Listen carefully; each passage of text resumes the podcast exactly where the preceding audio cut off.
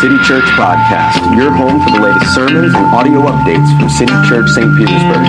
We meet each Sunday at 10:30 a.m. at 1211 First Avenue North on the third this floor. morning, uh, but rather be here with us, and so we are grateful to you. Uh, because I thought when you got here that what you'd be expecting is this, that we would uh, talk about classic lines from Seinfeld. That's what you came for, right?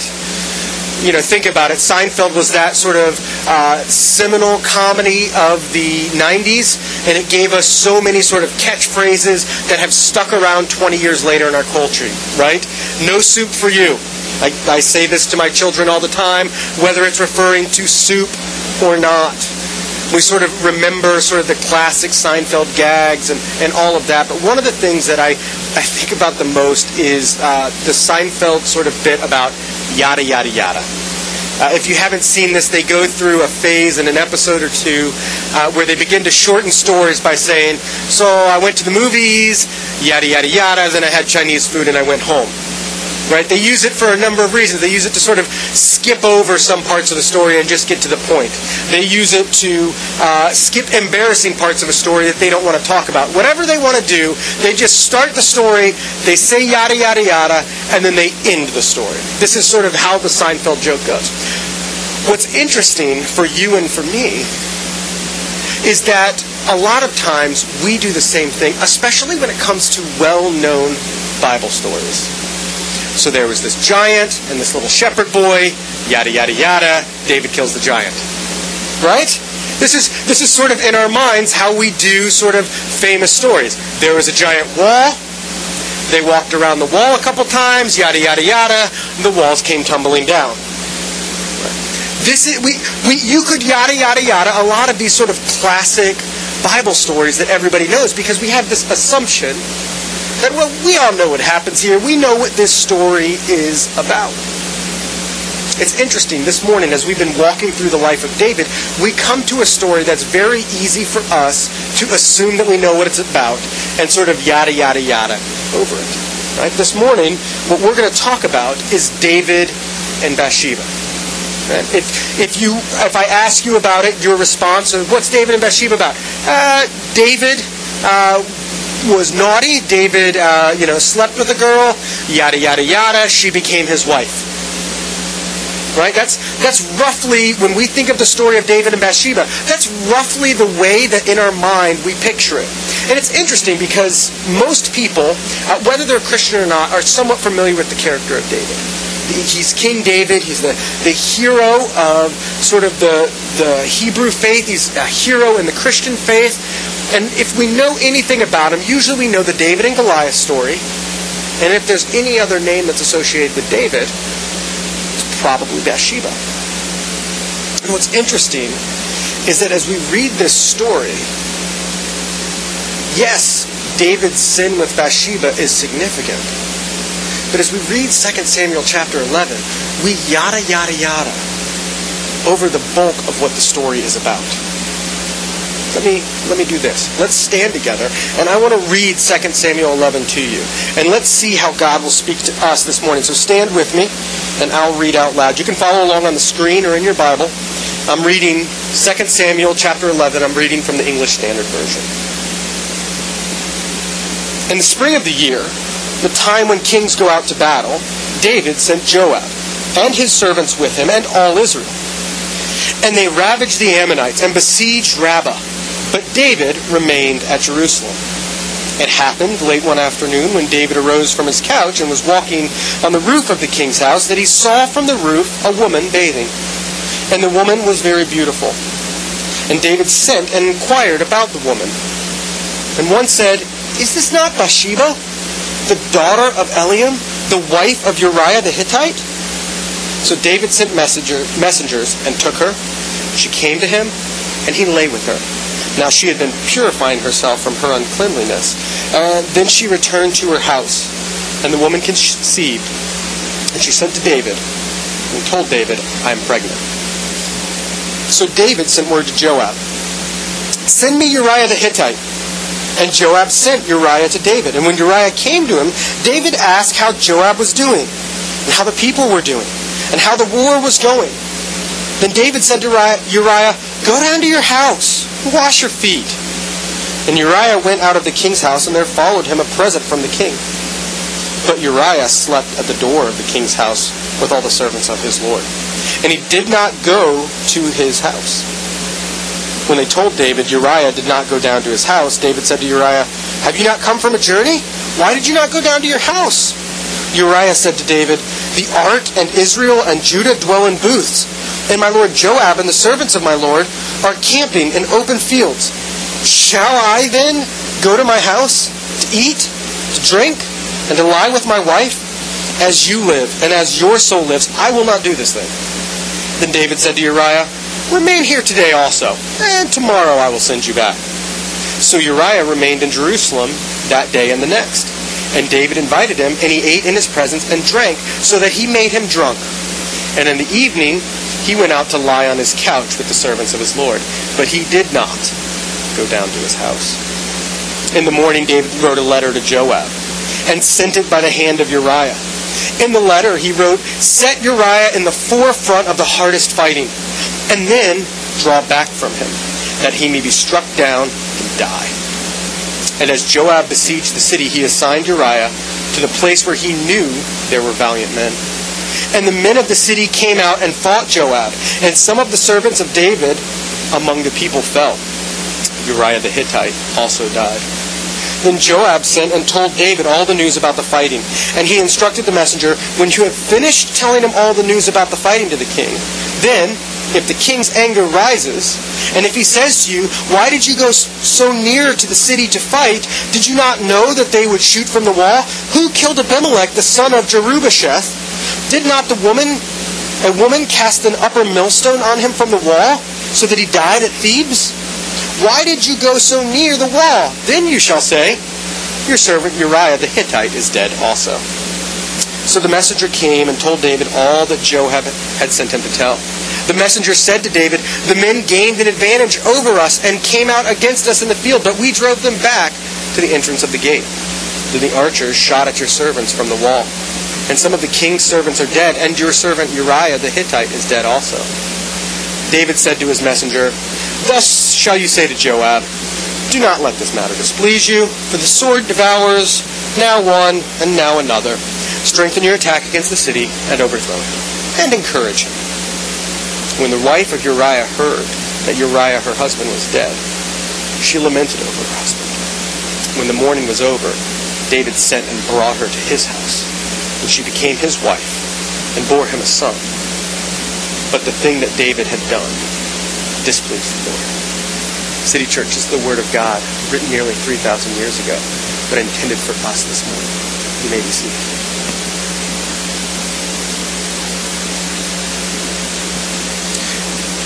It's interesting that when we think about the story of David and Bathsheba, we're thinking about something that happens in the first few verses of this chapter and the last few verses of this chapter, and we yada yada over most of the middle, most of what the point of this passage is. You see, on the one hand, there are lessons to be learned from the story of David and Bathsheba in particular. When you think about some of the details of it, it, it's interesting that when David sees her, that first of all, she lives in close enough proximity to the palace that David can see her. This means that she's she's probably somebody that's a part of the, the ruling class, somebody who's a part of the people who live close to the king. And that's reinforced when David asked about her. You see, for you and I, most of us read the names Eliam and Uriah, and we go, okay, fine, neat. That's her dad's name. That's her husband's name. But Eliam, this is the first time he's mentioned. Eliam is one of David's chief counselors, one of David's right hand men that have helped him throughout his reign. And Uriah is not just some random guy. Uriah, in fact, is one of David's mightiest warriors. He's one of David's 30 mighty men that were sort of his special forces. So this is not some rando. This is not some random girl that David sees over on the rooftop. No, this is somebody who is A, likely a family friend, and B, likely a generation or a generation and a half younger than David. And so it's easy to sort of see in our cultural moment some of the things about David's abuse of power. about David using his power to bring Bathsheba to him, about her helplessness in the face of this. And so it's easy for us to get stuck on that and to want to dwell on that. And I think there are some lessons to be learned there. But when we dwell on just that, we miss the point of the bulk of this chapter. You notice that this really is not so much the story of David and Bathsheba. What's really going on here is the story of David and Uriah. And what this is all about is something that's very relevant to all of us. And it's this you and I will go to great lengths to cover our sin and our shame. We will go to great lengths to hide our sin and our shame from everyone else around us. Think about what David did. When David finds out that Bathsheba is pregnant, what is his first response? His first response is to cover it. So instead of saying, hey, Joab, send me a messenger, send me somebody, send me a low ranking person to come give me news. He says, no, send me Uriah. Uriah, one of his Navy SEALs, one of his sort of special operations guys, his 30 best soldiers. I want him to be the messenger. And so as he comes back, David starts asking, hey, how's, it, how's the war? War going good? How's war for you? Yeah, is it good? Oh, neat, neat. Oh, great. And, and Joab, your boss, he's doing well? Yeah, good, good. And what's really interesting that we don't sort of get to see in our English text, but but David in this this dialogue keeps using the term shalom, right? He's like, how's the? And in fact, in, in the Hebrew, there's this thing. He says, how's the peace of the war? It's good. Yeah. Uh, Is is everyone at peace? Good. Peacefulness. Good. I like peace. Yeah. I know it's a peace of war, but you know it's still peace. And he says, you know what? It's been a long day. You've come in from the field. You've been battling. I, I've got some gifts. I've got some gifts for you and your wife. Why don't you go hang out with your wife? And so he sends them off, thinking, all right, I'm sending him, you know, with this great cut of meat. I'm going to send some bottles of wine with him. He's going to go down. He's going to cook the meat with his wife. He's going to drink the wine. They're going to have a great evening together. It's going to be a little bit of a date night. And guess what? Uriah will sleep with her, and I will be in the clear. No one will ever know what happened. Except Uriah throws a little bit of a wrinkle in this plan, doesn't he? He doesn't walk the extra quarter mile down the road to go to his house, but instead sleeps at the gate of the palace. So when David finds out about this, he calls Uriah back in and says, What are you doing, man? Well, I sent the wine. Go home. And Uriah, it's, it's interesting. Uriah almost seems to know what David is doing, right? He says, Look, all of my fellow soldiers are sleeping in tents. All of my fellow soldiers are, are in the work of battle. Am I going to go home and have a big dinner with my wife? Am I going to go home and crack open a couple bottles of wine? Am I going to go home and sleep with my wife? None of my other fellow soldiers get to do that. No, I'm going to stay here, David. I'm going to sleep outside just like everybody else. So, what does David do? What do you and I do when plan A to cover our sin and shame doesn't work out? I have another solution. So David says, okay, fine, you don't have to go. But you know what? You're going to stay for a couple of days. So let's eat. And David decides that his next plan is to get Uriah drunk. To get Uriah drunk and then send him home. And hopefully Uriah goes home in a little bit of a stupor and fixes David's problem for him. What happens? Uriah staggers out of the palace, drunk at David's hand, and sleeps on the lawn of the palace. He sleeps on the on a basically like a, a bench outside the right outside the palace. in this case, Uriah drunk is more faithful than David sober. Right? This is this is an indictment in a real way of David. Because David, the man after God's own heart, David, who has done some, even last week when we talked about the story of David and Mephibosheth, David offering us these beautiful pictures of the grace of God, something has gone wrong. And now David is desperately trying to cover for his sin. When he finds out that Uriah didn't go home, that's okay. Here's what we're going to do. He writes a little note and sends it by Uriah's hand. Uriah doesn't realize that what he's doing is carrying his death sentence back to the commander, back to the enemy. And so finally, David's sin is covered. Uriah is dead. But it's not just Uriah that's dead. Actually, several of the most valiant men in David's army died as well. Did you catch that? He, Joab put him among the strongest soldiers, and several of those other soldiers died as well. David's cover up cost more than just Uriah's innocent life. It cost the life of many of his other warriors as well. And what's David's response? When he gets news back of the battle, David's response is, Well, it's war. You win some, you lose some. Soldiers are going to be soldiers. Some of them are going to die. Tell Joab, you're doing great. And David is just flippant about the loss of innocent life. What we see again and again in the heart of this chapter is the way that not just David has sinned, not just the way that he is lusted after and then committed adultery with Bathsheba, but what we see is the way that David is working so hard to cover his sin. The way that David is striving so hard to make sure nobody else knows about what has happened interesting because this is exactly what our culture teaches us to do. Our culture teaches us that we cannot let anyone know what our flaws are.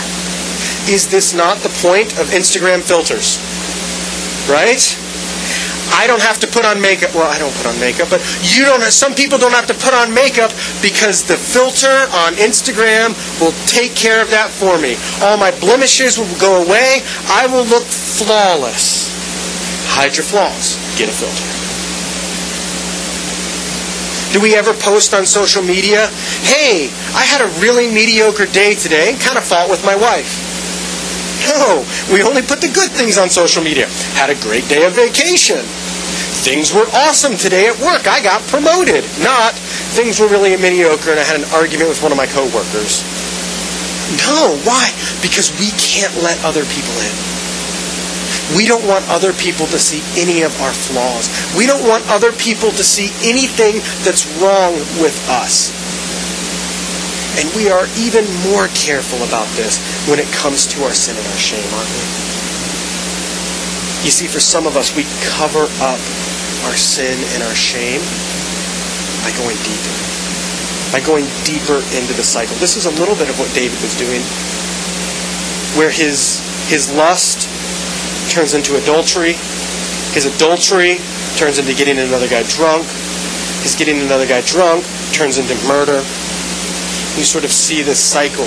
And it's almost like David can't break free. It's almost like it's a gravitational pull that is sucking David more and more in because shame always isolates us. It always drives us away from others. It always tells us that we are struggling alone and nobody else can help us. And so for some of us, what that does is it puts us on a cycle of doubling down. But for others of us, and I think if you've been in the church, if you've been a Christian for a long time, here's my guess is that this is more of your struggle. It's not so much cycling and spiraling into that sort of shame and sin cycle, but rather it is trying to cover up. It is trying to distract other people from your sin and your shame by doing good deeds. This is the classic child's thing, right? You say, Child, why did you do X thing wrong? Well, he did that. Right? What do we do? We work tirelessly to make sure that everybody thinks that we are very good. And if everybody thinks that I am very good, and everybody assumes that I am very good, they won't ask me questions about if I'm actually bad. If I give off the impression that I don't really sin, that I don't really do anything wrong, guess what? Nobody's going to ask me about what's going on in my heart. I have successfully distracted you from myself by doing all these religious good works.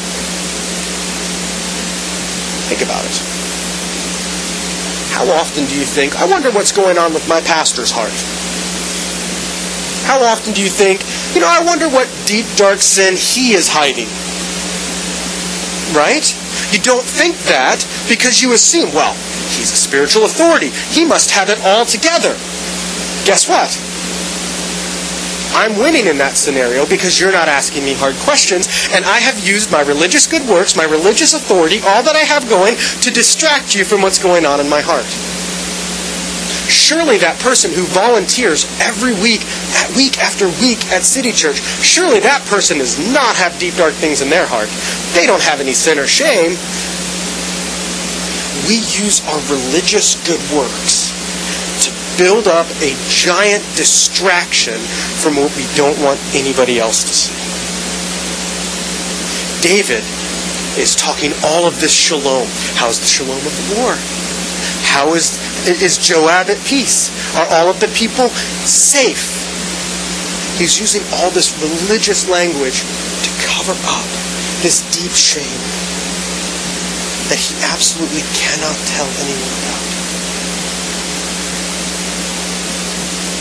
And what's interesting is that this response to cover our shame, to hide, has been instinctive in us since Eden.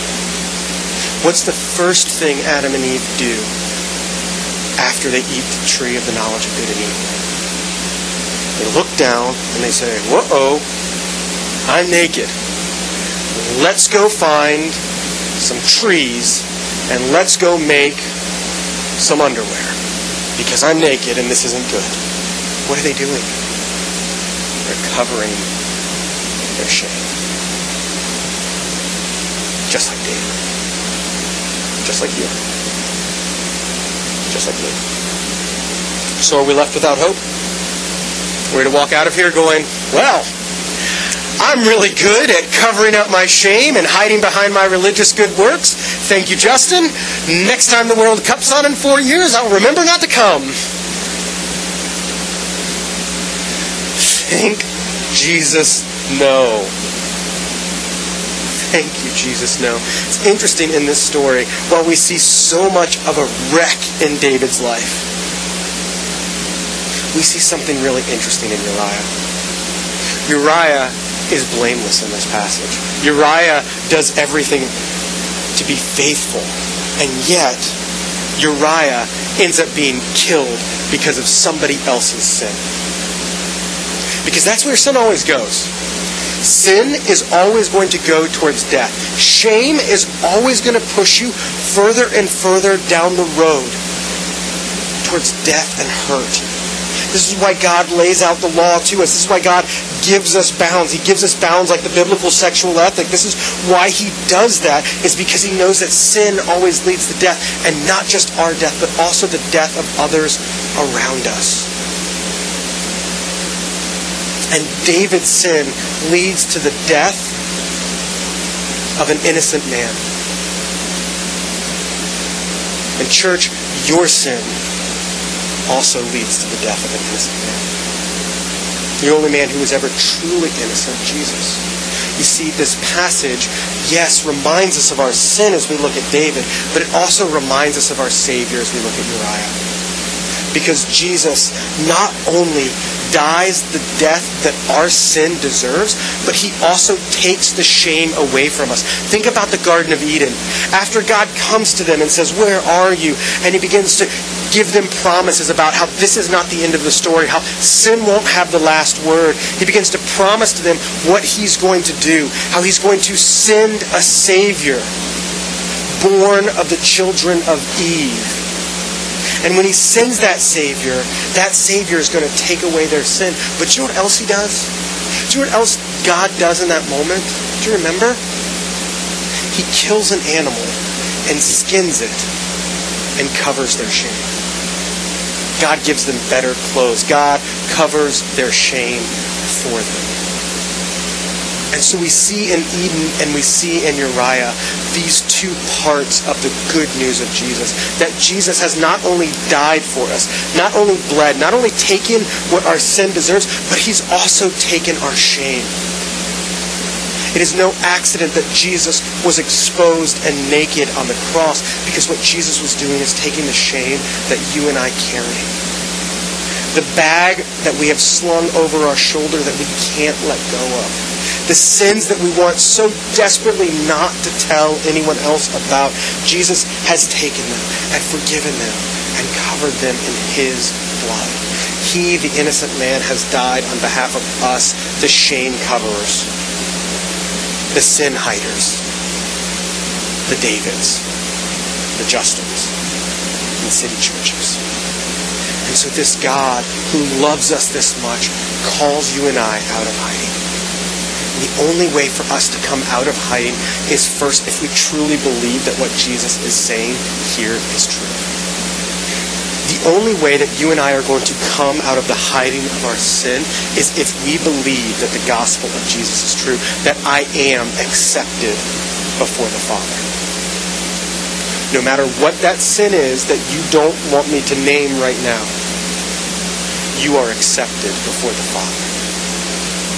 And it's only when we're really believing that, really trusting in that, that we can begin to come out of hiding. And so we need to have people who we know will show us this kind of love.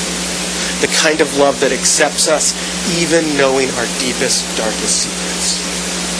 You see, true love is not love without knowledge. True love is not, I don't want to hear what's wrong with you, I just want to love you. No, true love is, I know what's wrong with you and I still love you. I know your sin and I still accept you. And so part of what this message is, it's a call to us to have those sort of friendships. To have those people who we know know our junk and love us. City Church, that's something that we desperately need, is those sort of people in our lives. But not only do we need those sort of people in our lives, but our sin and our shame is a reminder that as we begin to see Jesus undoing this story, as we begin to see Jesus healing and restoring and bringing beautiful pictures of redemption to these things, that this is also a place where we need to be those sort of friends where we need to be the sort of friends who can be honest and accepting and loving of others, even in the face of darkness, even in the face of ugliness, even in the face of something as messed up as David taking a good friend's wife who was 30 years younger. The way that we can begin to do this is by getting to see Jesus more and more as the one who knows our sin, dies for our sin, and loves us. Let's pray.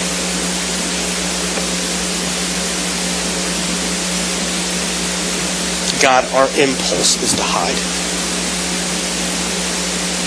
Our impulse is to cover, to distract people from our sin. Whether we distract people from our sin with our accomplishments or our religious good works, whether we deal with our sin and shame by hiding it underneath a pile of good deeds or by cycling deeper into it, wherever we are, Jesus, wherever we find ourselves this morning, we find ourselves in need of